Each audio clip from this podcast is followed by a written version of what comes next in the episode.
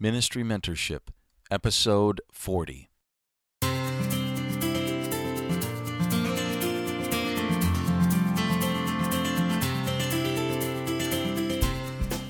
Hello, and welcome to this episode of Ministry Mentorship. This is Jacob Tapia, and you're listening to a podcast dedicated to connecting apostolic leaders with young ministers for the purpose of helping them develop in their ministry. Today, we are celebrating our 40th podcast, and this is quite a milestone uh, from when we first started our ministry about a year ago. And uh, it's just been a tremendous honor to be able to serve our young ministers and uh, pastors, district leaders, and I appreciate the opportunity that I've been given uh, to minister in this medium. If this ministry has been a blessing to you, uh, would you consider leaving us a comment on our Facebook page? You can go to ministrymentorship.com and look in the upper right hand corner where we have all of our social media links. Uh, we'd love to hear from you and just hear how this ministry has uh, blessed you and, and been a help in your ministry. I just want to say thank you to those of you that have already given us uh, questions and comments. Uh, we really appreciate the input, and I'd also like to thank J.L. Paez for leaving a review on our iTunes podcast. That's that's so helpful. Before we get started with our interview, I'd like to let you know about our next Ministry Mentorship live Bible study taking place on the 29th of this month at 8 p.m. Central Time. Our special guest this month is Lori Wagner from affirmingfaith.com, and she's going to be speaking on the subject uh, creative, cultivating, climate preparing, conflict conquering prayer. And this is going to be an awesome, awesome Bible study that I don't want you to miss it. Uh, you can check it out at ministrymentorship.com backslash Bible dash study, and you can find more information there. In this interview, we're going to be speaking with Pastor Steve Waldron. Pastor Waldron has over 25 years of ministry experience and was an instructor at Indiana Bible College for many years. He is now doing a great work pastoring in Albany, Georgia, and he has a passion for truth, a love for souls, and I know this interview is going to be a blessing to you. Let's join the conversation now. Uh, we're thankful to have Steve Waldron with us today, and he is uh, pastoring in Albany, Georgia. Him and his wife Sandy have been pastoring uh, and ministering, and he's been in full time ministry for 29 years. Brother Waldron, thank you so much for joining us today. My pleasure, Brother Tapia. Now, tell us a little bit about uh, what you're doing right now in your in your pastoring uh, endeavors. Well, we've uh, got a church. It's kind of what I would call a turnaround church. Um, it is a church that before we got here had let down in a lot of areas. It was, uh, you know, I've told my wife many times and some others that it was the most divided church, whether doctrinally and many other areas of any church I'd ever seen. And um, before that, I was full time. I was dean of theology at Indiana Bible College, but just really was feeling the tug to get back out in ministry. And brother uh, Wheatley, our superintendent, and Brother Wood, the presbyter here, really felt like this church needed a lot of uh, prayer, teaching, and uh, power of the Holy Ghost, and that God could do some good things here. So uh, they elected us pastor. It was a real step of faith. They had about 40 people, and uh, we've been here about four and a half years, and we've seen somewhere in the neighborhood of 200 receive the Holy Ghost and get baptized in Wow. Jesus' name since we've been here. And um, a couple of years ago, the Lord opened the door for us to open a daughter work in a neighboring city as well, uh, Blakely, Georgia, and that's done very well. Also, in times past, it's run upwards of 50 to 60 people after starting with just one person, and uh, so we just you know, we try to believe in apostolic doctrine, practice apostolic doctrine, pray, and believe God for great things, and He fulfills His word. We've uh, currently at the main church, we're probably around 120, 130, something like that, and uh, a lot of new converts. This has been a real year of revival, which I guess it has been for many places uh, around. So, in pastoring, that's where I'm at. I also teach adjunct at Indiana Bible College. I teach a couple courses on science and the Bible, and then a couple courses on Christian evidences as well. Well, you know, I, I think that's so exciting, and I'm I'm hearing. Uh, I love to read a lot of the Facebook posts of people talking about you know what's happened in their churches on on their Sundays, and I think it's just really exciting some of the things that are happening. So that that's great to hear what what's happening there in, in Albany. Now, tell us a little bit of your story. Well, kind of unique. I did not grow up in Pentecost. Uh, just how God would have it, I grew up next door to the Knight family. Uh, Brother Don Knight, who started a church in Decatur, Georgia, still going strong for the Lord in his 80s, has a great church, four or five hundred there in Stone Mountain. But uh, you know, that was really my first exposure to Pentecost. Was I'd ride to school with them, his kids, and they would pray in the living room beforehand, and uh, then across the street uh, Sister Vouga, Oscar Vouga's widow, oh, wow. had moved in across the street. So again, as just uh, really an unsaved young man, I'm just going over there and listening to Sister Vouga tell me about the rapture, Jesus wow. coming, and all of this.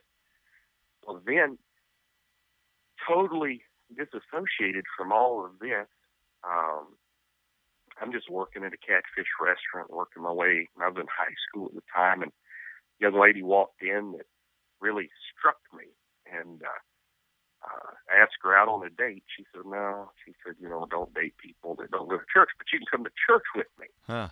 I was like, "Okay," you know, and I kind of had it in my mind. I guess God had been dealing with me. So I went to a church, and, and kind of, it was unbeknownst to me, it was the same kind of church as Brother Knight and Sister Vouga. This young lady went to another church. We end up, I, I get the Holy Ghost, get baptized in Jesus' name, and and married the young lady. That was Sister Waldron that invited me to church. And, uh, you know, I had kind of a unique childhood. My, my dad was kind of high up in General Motors in a certain sense. And uh, of that, he was head of the UAW and uh, that kind of thing. And then my family very much uh, valued education. Uh, my sister was uh, she got an MBA, and back in the day, that wasn't as common as it is now, and became an executive at Unisys.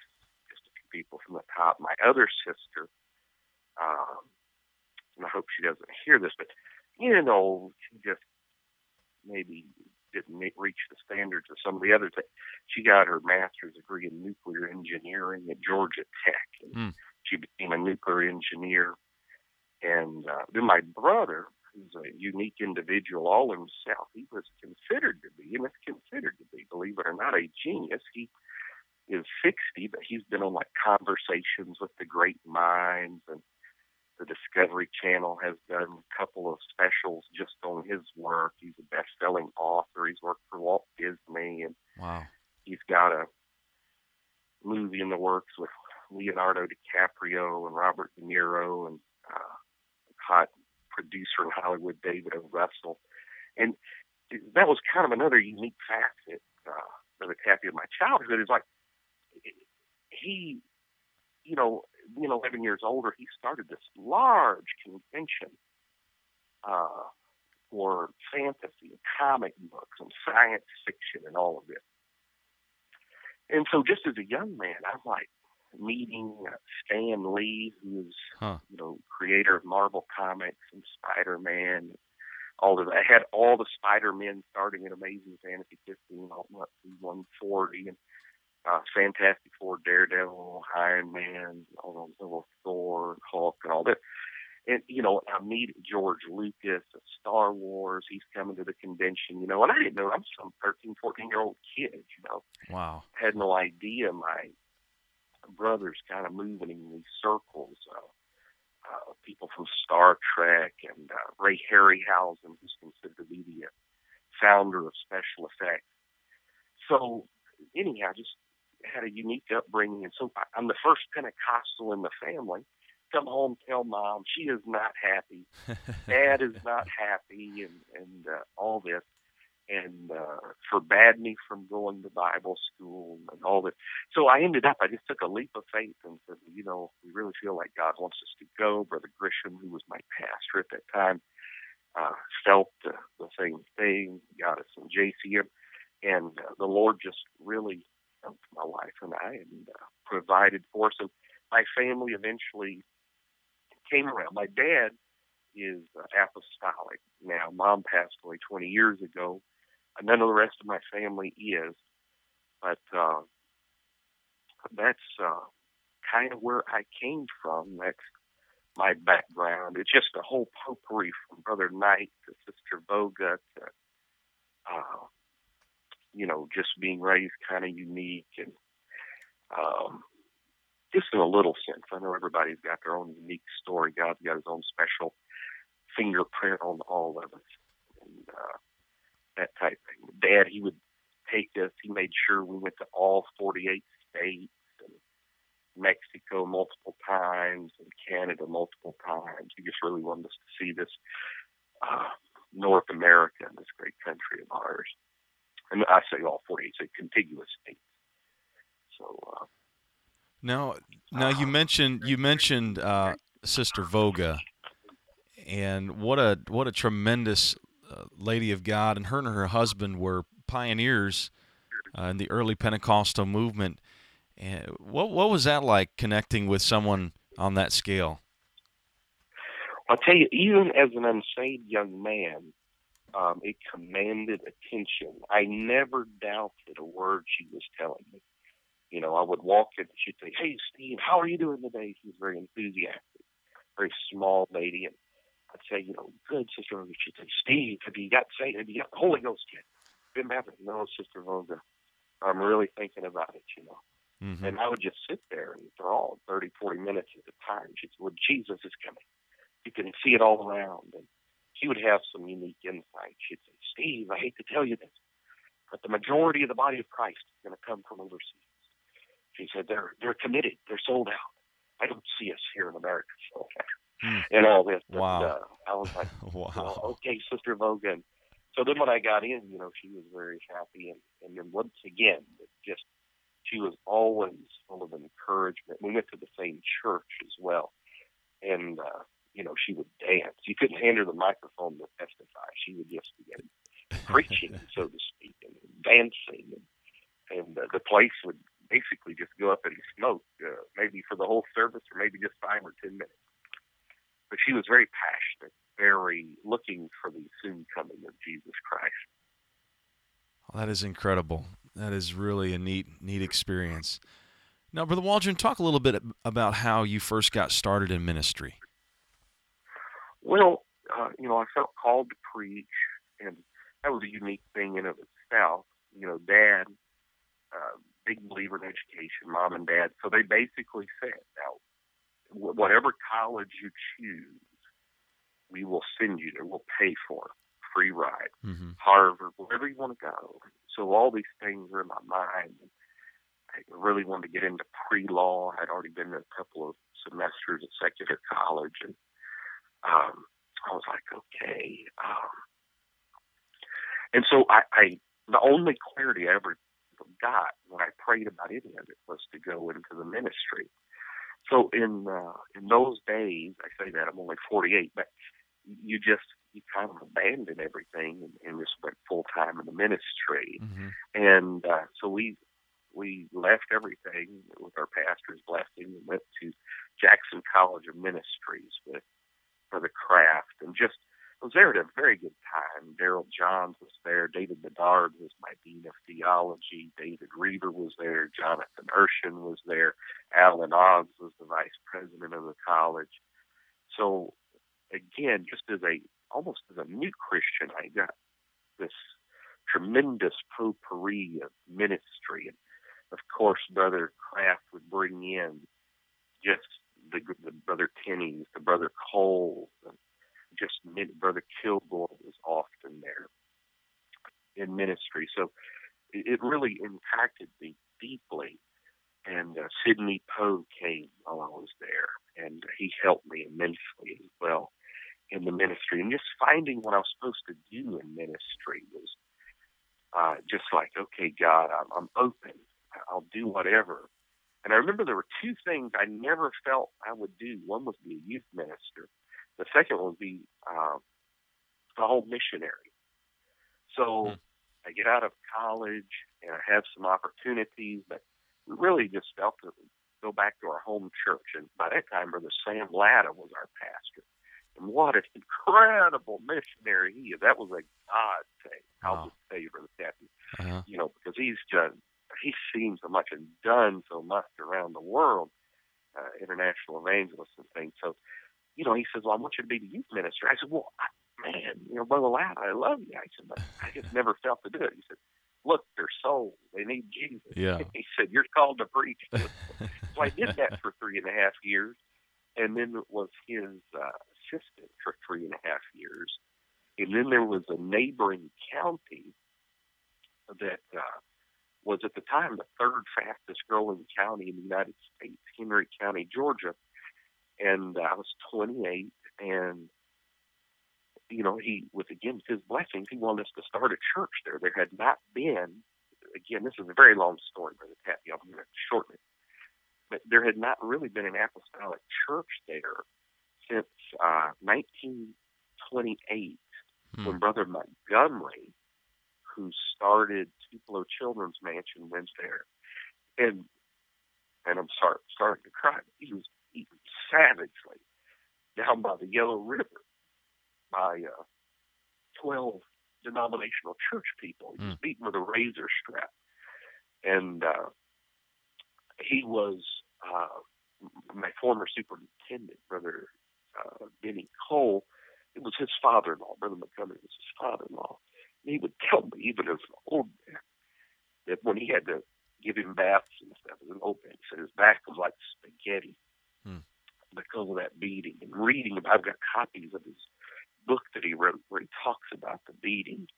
And uh, a lady was in our church, an elderly widow lady in her 80s, she's probably maybe in her 90s now, that uh, it was at her house, her mom's house, is where he was basing out of and preaching the gospel.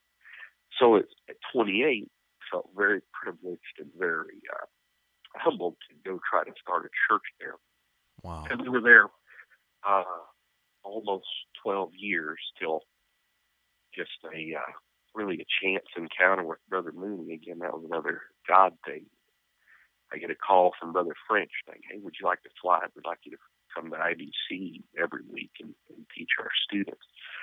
And uh, so that's kind of how how I got started in ministry. It uh, just tried to follow God. I also simultaneously while I was working with Brother Latta, also was in Christian book selling for about 12 years. And so learned a lot about Christian books and Christian learning and other things, other resources that were out there. And, uh, you know, and that began a library of, I, I don't know how many books. I've been told, people have counted my library, that I have maybe 17,000 books, something like Oh that Oh wow.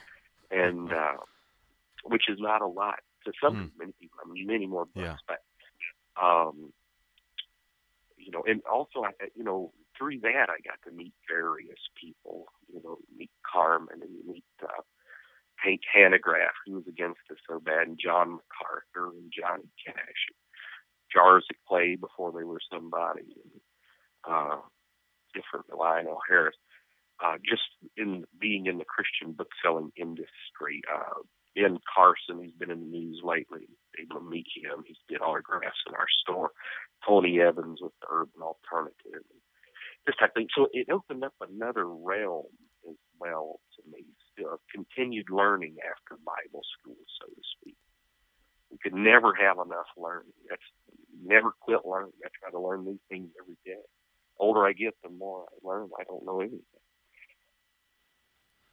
Brother Waldron, you've served as a as a Bible college instructor, and, and just hearing you talk and, and hearing you know the passion that you have for for education, for teaching, for learning.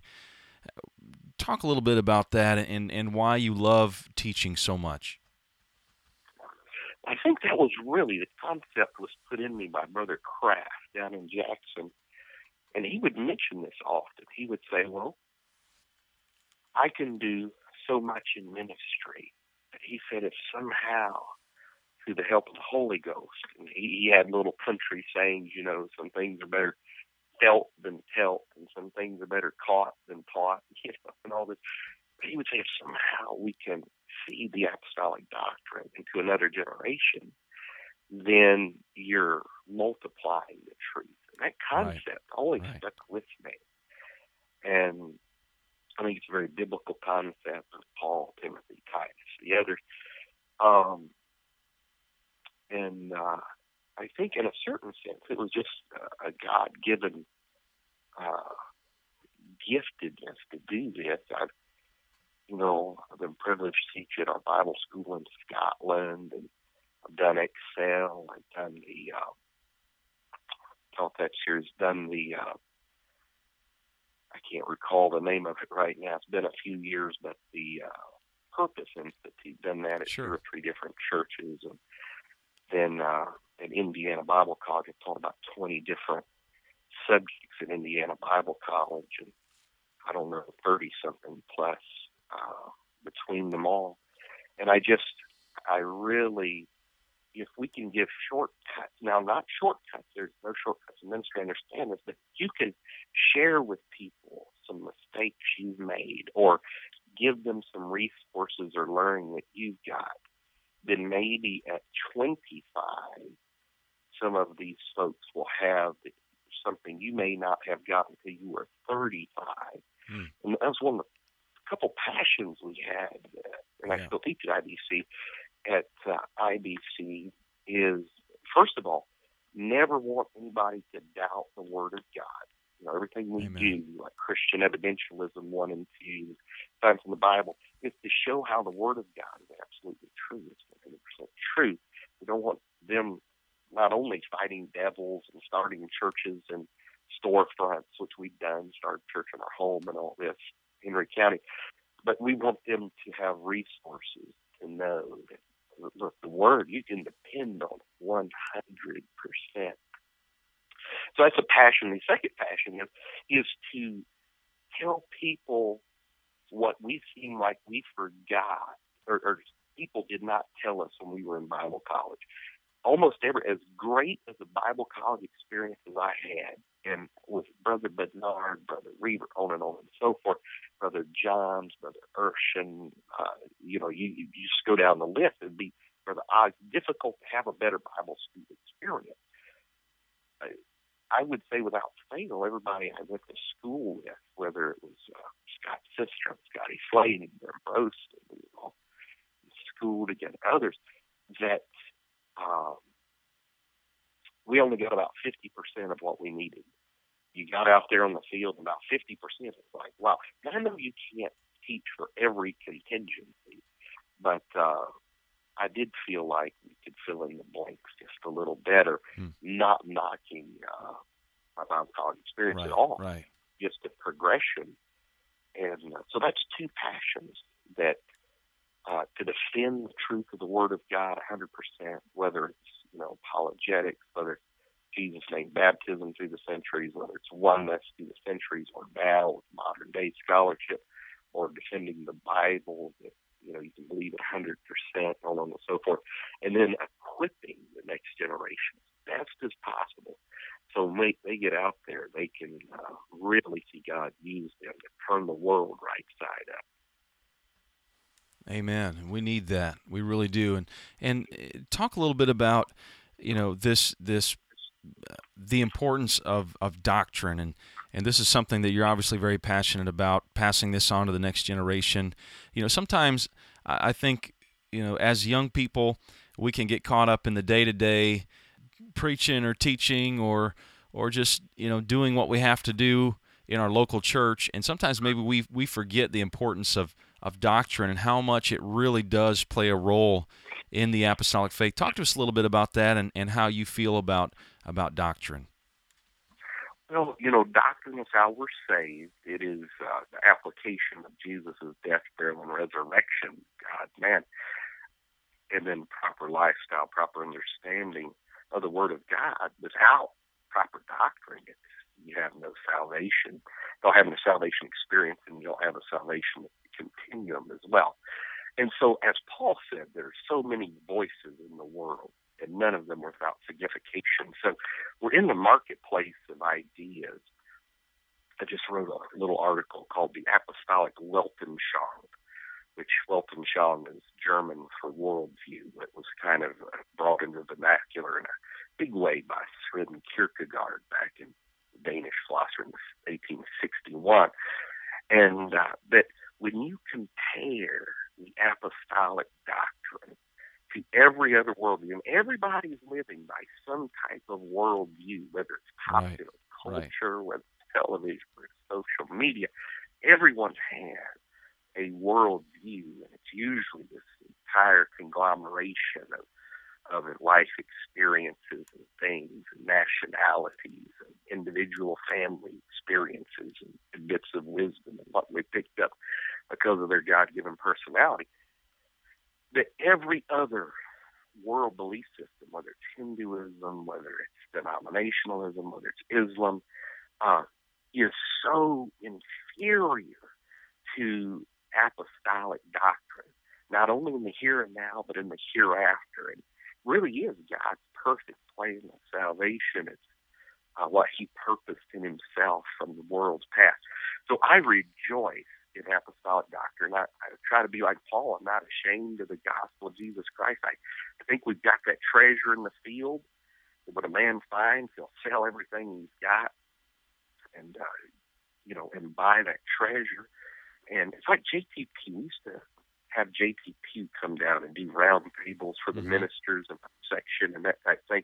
He had such a grasp on this this uh, day we're living in, and uh, how we would be uncoupled from the moorings of the past. America's a young country as it is, mm-hmm. 30, 40 years old, and so we we've got this.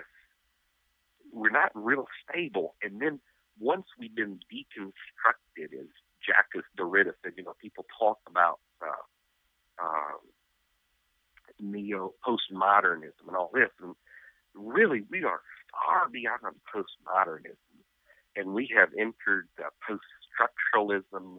We've entered deconstructionism, which is where we're at, and then entering into neo paganism, where people are open to things. People are open to new experiences. Right. And uh, so there, this is in the U.S. a time of great, great revival. New York Times says over 10% of of uh, all the inhabitants of New York City now identify themselves as Pentecostal. And uh, as Jenkins talks about in his uh, Pentecostalism in the uh, 1040 window, basically, um, I mean, it is a movement that is sweeping the world and so without doctrine, you know, you just have chaos going. Mm. The doctrine is what gets you saved. Doctrine will keep you saved. And the blessings of God follow doctrine. If you preach right things, God will confirm his word with signs following.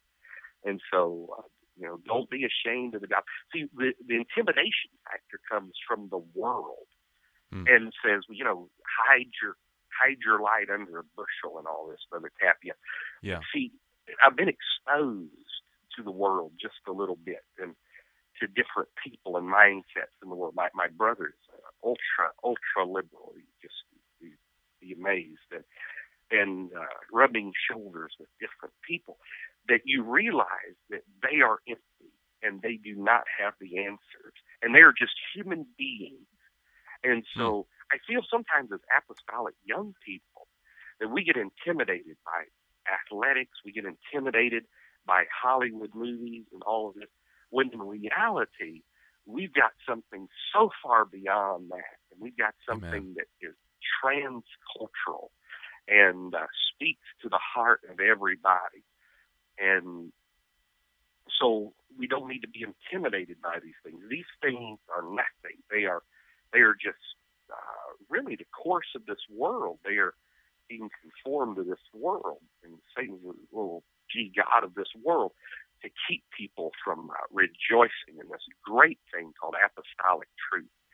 And uh, I mean, it's just awesome. It's the greatest thing in all the universe. And so Paul wrote about it, you know, first three chapters of Ephesians, other places. But convincing people of that is and keeping people in a mind of that. You know, Dancing with the Stars means absolutely nothing. You know, all of these type things. Uh, the latest movie that means usually absolutely nothing. But yeah. uh, God, you're doing eternal work when you do God's business.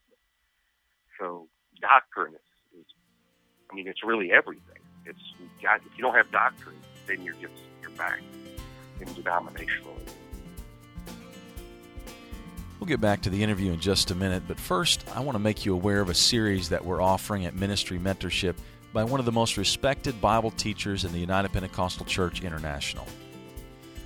James Merrick has put together a powerful end time prophecy series that we're making available for download on our website. Brother Merrick is a powerful preacher and minister of the gospel with over 40 years of active ministry experience. You'll be blessed by his insight into the scriptures, and I know this resource is going to be a valuable addition to your apostolic library. Find out more by going to ministrymentorship.com and clicking on the products link. Now let's return to our interview with Pastor Steve Waldron.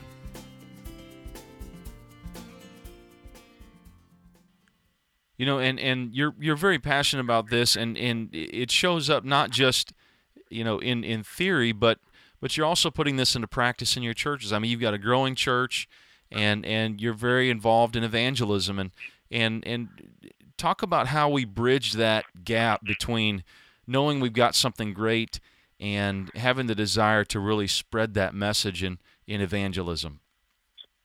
Well, I tell you one thing we did while we were at IBC in an effort to make it practical is we uh, started what's known as Reality Week. So we would shut the Bible school down for a week. We would divide Indianapolis up into uh, districts and uh, school up into teams. And we would go event. We just do old fashioned door knocking. We do street meetings. We do block party on a Saturday, and it was all in an effort to get people with a hands-on feel. That's really, you know, I thought I was going to spend the rest of my life at Indiana Bible College. I had been there. I've been associated with it about 10 years now. I've been there full time for three years. But I could tell, I, I, I told Brother Mooney, I said, man, I just got to get back out in the field. Mm. I, I can't just tell theory. I've got to see this theory because when you divorce theory from experience, that's when error creeps in. People come mm. up with all these goofy ideas that well, we don't want to run anybody off because we worship too much. No, you rebuild the tabernacle of David. That's how the Gentiles are going to know to come to. Hmm. You know, the, in the tabernacle of worship and all this. So it's people in ivory towers that, that uh, are not on the ground that come up with this fear. So you and so much of my apologetics came from just starting a church at 28, dealing with young people before that, and I was an extremely you know, I had uh, Ravi Zacharias not far from me, Andy Stanley not far from me, Charles Stanley not far from me. Huge mega churches, you know, take a left up the street and it's uh, the church where Casting Crowns is out of. And, you know, I'm just surrounded with denominational, and they're teaching classes on us that we're a cult. Mm. Yeah. These churches. So I, I better need to know how to share that uh, what we've got is really apostolic truth. So, uh, evangelism, the five Great Commission scriptures, uh, is something Jesus commanded us to do. Go into all the world. I mean, it's the most awesome thing in all in all the world. And I would say we're very aggressive in outreach, uh, but not to the point of running people off and all this. But we are out. I mean, we're at Walmart's uh, uh, passing out tracts and uh, telling people about Jesus and encouraging people. We we try at our church to always have opportunities. We've got a family and friends day coming up the week before Easter, to where people can bring their friends. There's always a time and a place.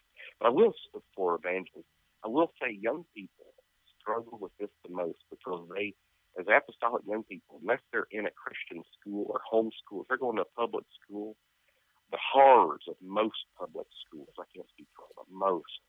You know, the uh, as uh, George Washington said in his farewell speech, that the divorcing of, of morals from religion is a very dangerous thing. Mm. He seemed to be looking back to Kant in that with the categorical imperative that uh, Immanuel Kant had.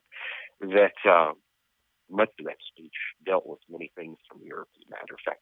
But and so our young people are just so intimidated by the tsunami of, of worldliness and homosexuality. Oh my lord, what a big thing that is, you know, uh, to young people especially. That if you can encourage them that you've got the greatest thing in all the world, it's the most awesome thing in all the world, and give them the reasons why that uh, young people have a have a dramatic impact on evangelism because most people see young people not living for God. When they see young people living for God, it makes people of all ages uh, turn their head. Give you a yeah. quick example, Brother Tapia. We do a book trip every year at IBC up to Grand Rapids to the it's the largest used uh, Christian bookstore in America, Baker Bookhouse and they've gotten to meet a lot of neat people, the owners of Baker and the guy who pastors Spurgeon's old church and all this. A lot of neat things there. But I had a guy pull me aside just a couple of years ago. Said, "Are you with this group?" I said, "Yeah." He handed me a wad of cash. It was mm, a good wow. wad of cash. He said, "I want you to distribute that to some of the students you feel that need it." He said, "I've never." He said, "I didn't think young people like this existed on planet Earth." Mm. He said, "I just want to help them." You know, he's not apostolic anything. He's, you know, because I asked him what he was. I don't think he had the Holy Ghost. And he just said, you know, I've got to be a part of this. So, you know, evangelism is important. We can't get tied what we've got. And of course, there'll be obstacles. Of course, you'll confront modern culture, but uh, we can't blend to modern culture. We've got to let the power of the Holy Ghost transform lives. It still works. Acts 238 still works. Amen. Amen. when we realize God wants people saved worse than we do, you know, we're all nervous about it and all this witnessing. Man, God's yeah. already been dealing with it. Yeah, right. God wants them saved worse. He said, if I be lifted up from the earth, which he was, I'll draw all, all men to me. So he's already pulling. That's a great point. Amen. Amen. Absolutely. You know, Brother Waldron, I want to talk just for a minute. Uh, something you had mentioned earlier about about working in uh, the book distributing company, uh, that you you were working in that in that arena, and eh, sometimes I think as young people, you know, you mentioned it was like 12 years. Is that right? Yeah. Okay. Sometimes I think as young people we look at time and we have a very we have a we see these mountain peak experiences and we think, well, you know, this is going to happen, this is going to happen, and this is going to happen, but we never really see those 12 year periods where we may be working in a job or working in a position that may, in a sense, be preparing us for the next step. And how do we keep a right mindset? We're in that when we are in that uh, that that 12 year bracket. Well, I'll tell you, you know, my pastor used to preach a great message, Brother Latta called the School of Solitude. And he would open with Moses on the backside of the desert. He had gone through all the training, as uh, Josephus and Stephen reinforces, that uh, he was eloquent, learned in all the knowledge of the Egyptians. But he went through a 40 year school of solitude that formed him, made his character.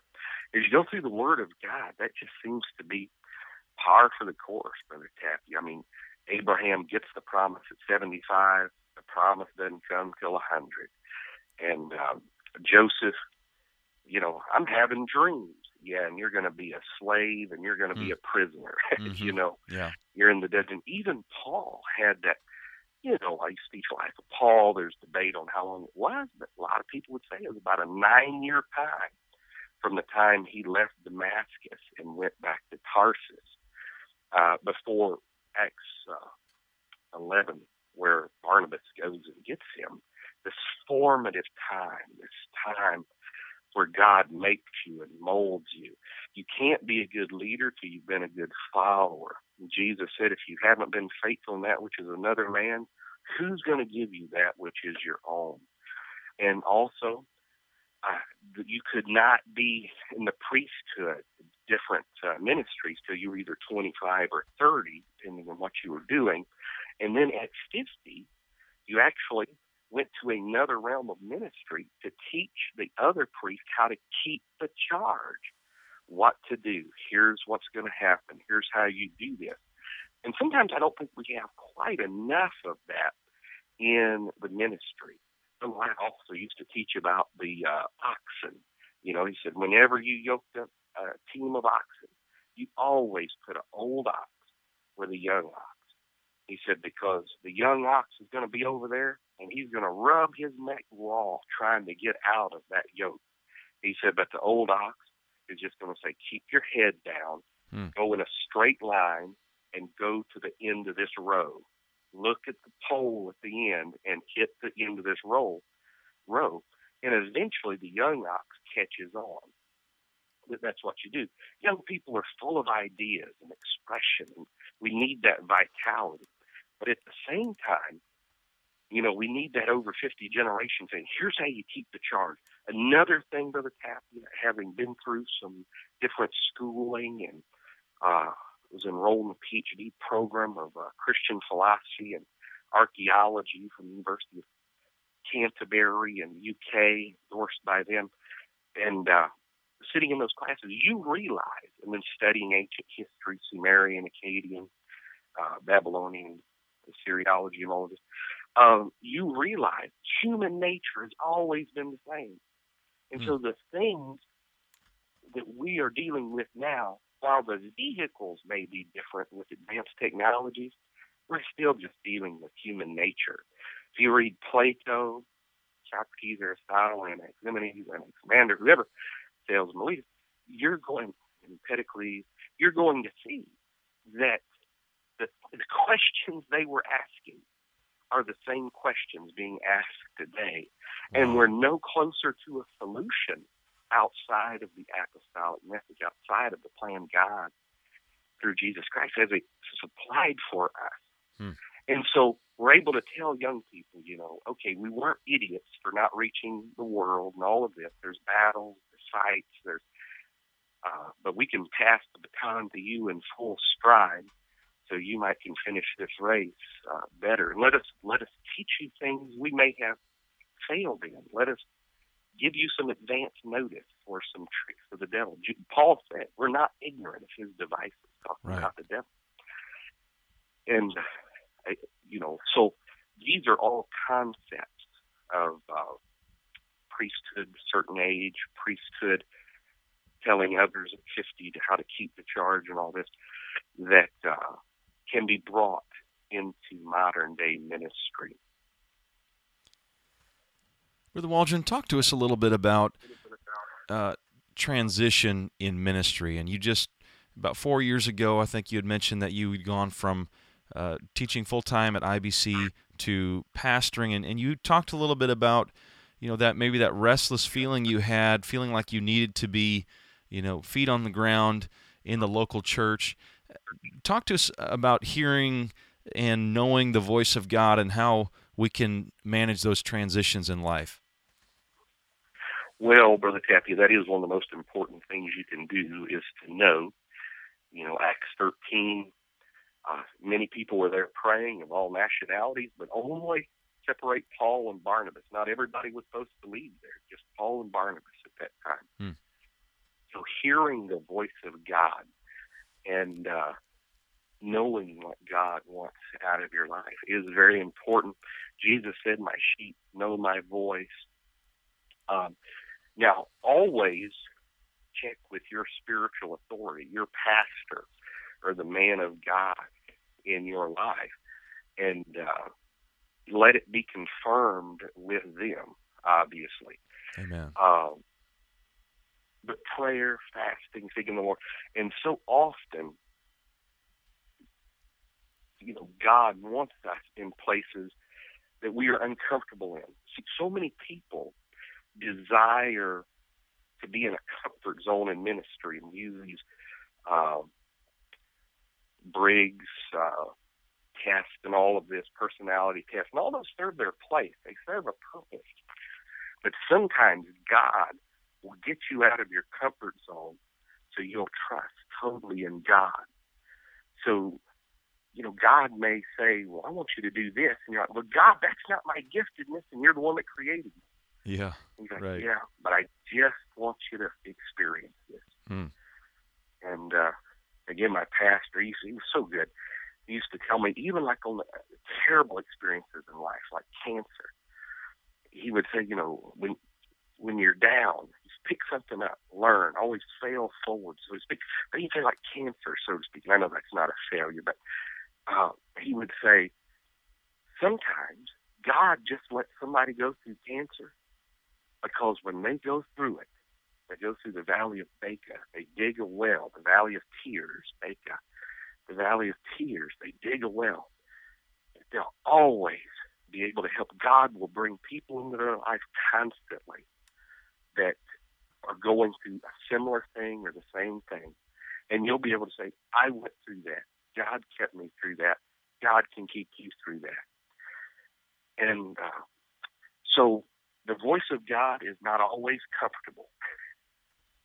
a lot of times, it's that leap of faith. I know Soren Kierkegaard uses the leap of faith in a certain way that we don't really use it in, but I mean, it's like, I will abandon it all for the sake of the cause. Mm. And, uh, and it may not be, and it's not always the most money. It's not Yeah. always Right. uh, you know, poor Sister Vouga, her husband died and, uh, you know, left her with something, but uh, she at many times was at benevolence of others. But I think if she would look back over her life, I doubt they'd have done anything differently. They, they just gave everything to the cause of Yeah. God.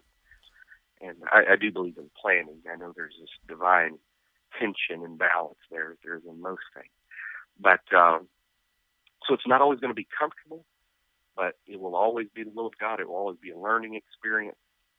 It will always be something that uh, God can use in your life. And if we trust in God, sometimes when we're weak, then are we strong. That uh, you know God will do great, great things in our life. We do need. I will tell you this, Brother Tapia. We need less uh, flesh and ambition in ministry whole lot more of Jesus and seeking the face of God. I know that sounds obvious and everybody knows that, but it uh, it just really is a truism. That we just need to say, okay, God, what do you want out of my life? Everybody will do what God wants. I believe everybody was created with a purpose, and if we will do and function in God's purpose, tremendous things will happen. What is it, Brother Mooney always says? Young people, never try to plan your life because if you plan it, you'll always underplan. yeah. So, so let God plan your life. Amen. He'll blow your mind. Amen. That is so true. That is so true. Brother Waldron, is there any advice that you would give to a young minister? And we've already been talking, there's some great stuff, and I, I really appreciate your insight into this. But is there anything else that, any advice that you would feel like would be important to a young person that feels a call to ministry? Well, uh, first of all, I would say that no service is too small. Uh, one of the things that helped me at Bible school is uh, when some of the big names, so to speak, didn't want to go to nursing homes. Man, I went to nursing homes. Uh, when they didn't want to go to the little home missions church downtown of 28, that's where I was. Hmm. I preached wherever. So never. And one of the things I, I greatly appreciated about Brother Urshan, N.A. Urshan, he came and spoke for us, and we became good friends when I was pastoring up in McDonough. And uh, it didn't matter if your church ran five people. If you invited him to do a, a anniversary service in the storefront with five people, if it was on the calendar, he was there. He was there. That's he true. Just, he did not care about these things. So no task is too menial. You're not too good to scrub toilets or to dig ditches or to, to take care of the track rack, you know. And if you do little things, Jesus said, man, if we're faithful in little, he will give us much. And, uh, you know, I've been touched by um, my superintendent, former superintendent, Brother Cole, saw him with a son with a horrific learning disability. People said you can't build a church, but he just he always he drove a little car, lived in a little house, did everything for the work of God, uh, and and God ended up giving him a paid for multi million dollar church on a main highway right outside the city of Atlanta where the French Wow. pastor now. Um, it's French. And, you know, uh, Brother Moon, another great example that a lot of people don't realize that it, uh, where he, he comes from. I mean, he swept the floors at Michigan camp after the services. He would uh, serve the food in the cafeteria. It's just who he was. He didn't do it to be seen. That's just what he. Uh, I've heard him say this. A lot of struggling evangelists. He'll say, "I tell you what you do. Go to camp meeting, and you start taking out the garbage and sweeping the floors in the kitchen, Yeah. and uh, tell them you'll vacuum afterwards." He said, "Trust me, pastors are going to notice. They're going to start asking you uh, to get meetings and that type of thing. We've got to be servants. So that would be one piece of advice. I'd get my prayer life, my Bible reading life. I would never let a spirit of scorning come in me. Because scorn, I've done it. I'm guilty of it in my 20s. I've scorned my elders. you know, we could do this. Oh, it's so obvious. Having never pastored, never done anything, it all looks so obvious. Well, once you step through the veil of actually pastoring, it's like, oh, that's why they did that. Oh, now I understand. Right. And uh, so never get into the habit of scorning and uh, get your prayer life right, your devotional life right, and to totally sell out, totally give into it. And uh, that would be my advice. And also, always be totally submitted to your pastor. I am fortunate in that I had great pastors in the ministry. I, it was a God thing. But even if you say, well, I don't, well, God still used Saul to form David's character. That's true. That's true. So it just doesn't matter. God, promotion cometh not from the east or the west or the south. Promotion cometh from the Lord. He raiseth up one, puts down another. God. God sees you. And it doesn't matter, Brother Tapia, who your dad was, how well connected you are in the ministry and all that. If it's God's time to raise you up, like a Jerry Jones, a Wayne Huntley, you know, those guys didn't come from ministry families, so to speak. God will raise you up. Doesn't matter. Any of those other things don't matter. Amen. That's great. Brother Waldron, are there any books or other resources that you would recommend for young ministers? Well, a couple books that basic books that help in Bible study would be Halley's Bible Handbook and Wilmington's Guide to the Bible. And then on uh, uh, Scripture and the authenticity of Scripture, things like Evidence That Demands a Verdict by Josh McDowell.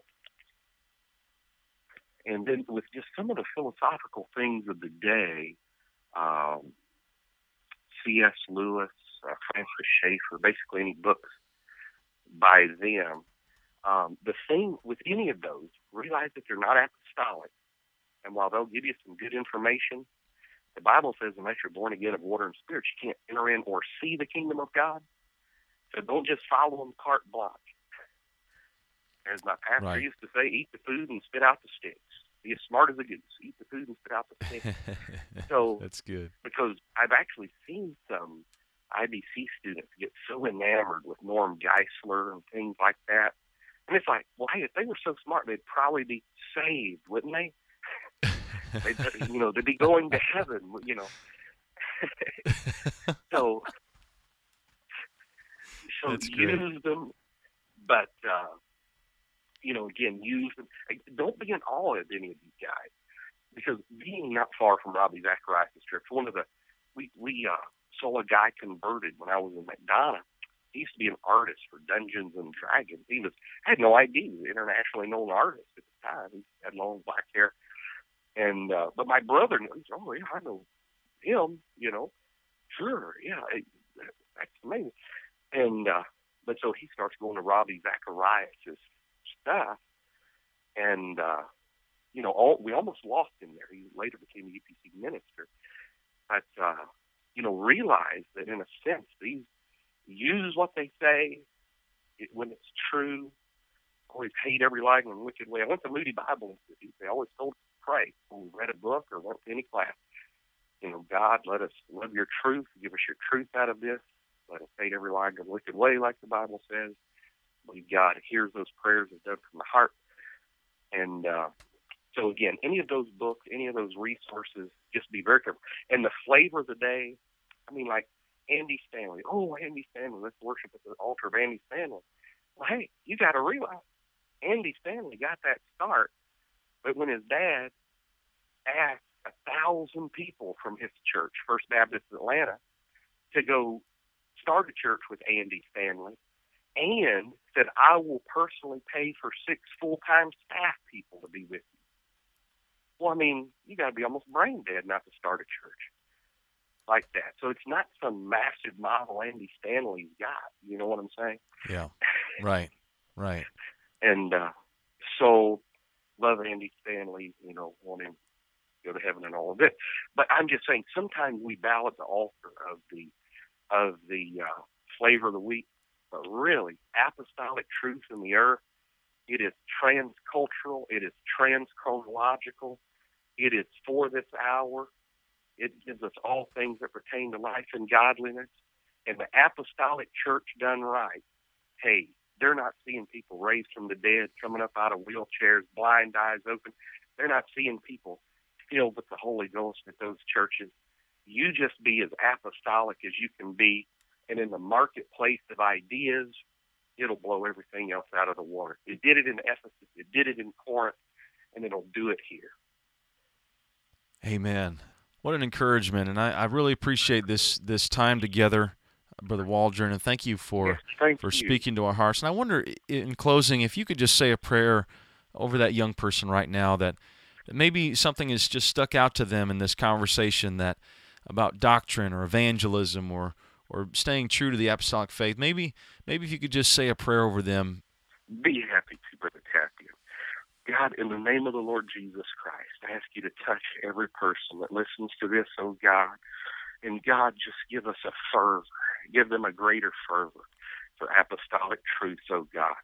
Let that fervor burn out worldliness, give them wisdom to understand the day they're living in.